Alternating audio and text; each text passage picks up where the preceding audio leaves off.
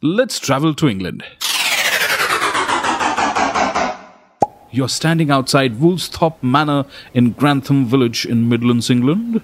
A lovely two story house with five rooms, lush green grass all around you, a few trees as well.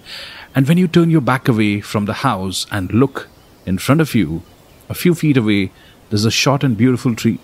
Uh, no, not that one. Uh, the one next to it, on the right? Yeah, that one. That's the famous Newton's apple tree.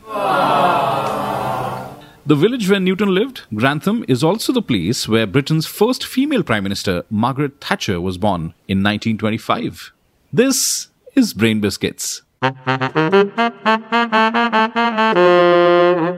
Interestingly, the tree is of a very rare kind called Flower of Kent.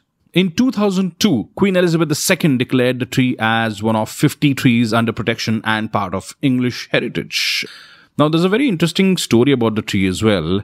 In 1820, they say that there was a storm and the tree fell down.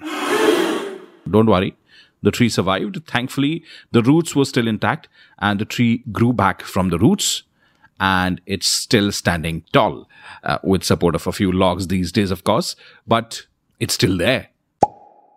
The Woolsthorpe Manor is now converted into a museum where visitors can see Newton's study room, the room where he was born, and its parlor. Some of the earliest copies of Newton's books are also exhibited in the museum, by the way. Uh, he was born in that house, Woolsthorpe Manor, and was looked after by his grandparents because his mother left him for another marriage. He completed his early education in the local school, King's School in Grantham, and he gained a degree in Cambridge Trinity College. He returned from the college, though, uh, during the Great Plague of 1666, and his stay led to the most important discoveries the three laws of motion and the theory of universal gravitation. Newton was like a superhero of polymaths.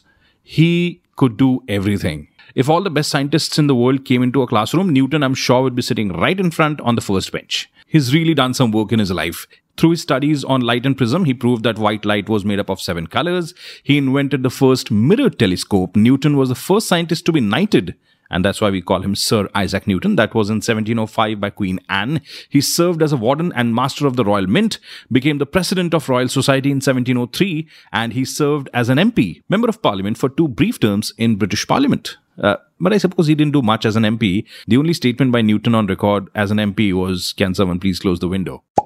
Weird. Sir Isaac Newton came up with some of his best work during a pandemic. There's always something good that happens even in the darkest of times. Let's wish while the world heals itself from idiots who don't wear a mask, you will work on building a better future for yourself and for the world. If you want to check out the tree, Sir Isaac Newton's house, and his office at Cambridge, check out the video link in the show notes. I've also shared a Google Map link to his house, hmm, just in case you feel like driving down there. Do share this episode with your friends and folks and do subscribe to the podcast. And if you're listening to this on Apple Podcasts, please do leave a rating and review. It will mean the world to me. Until the next time, stay safe. Bye bye.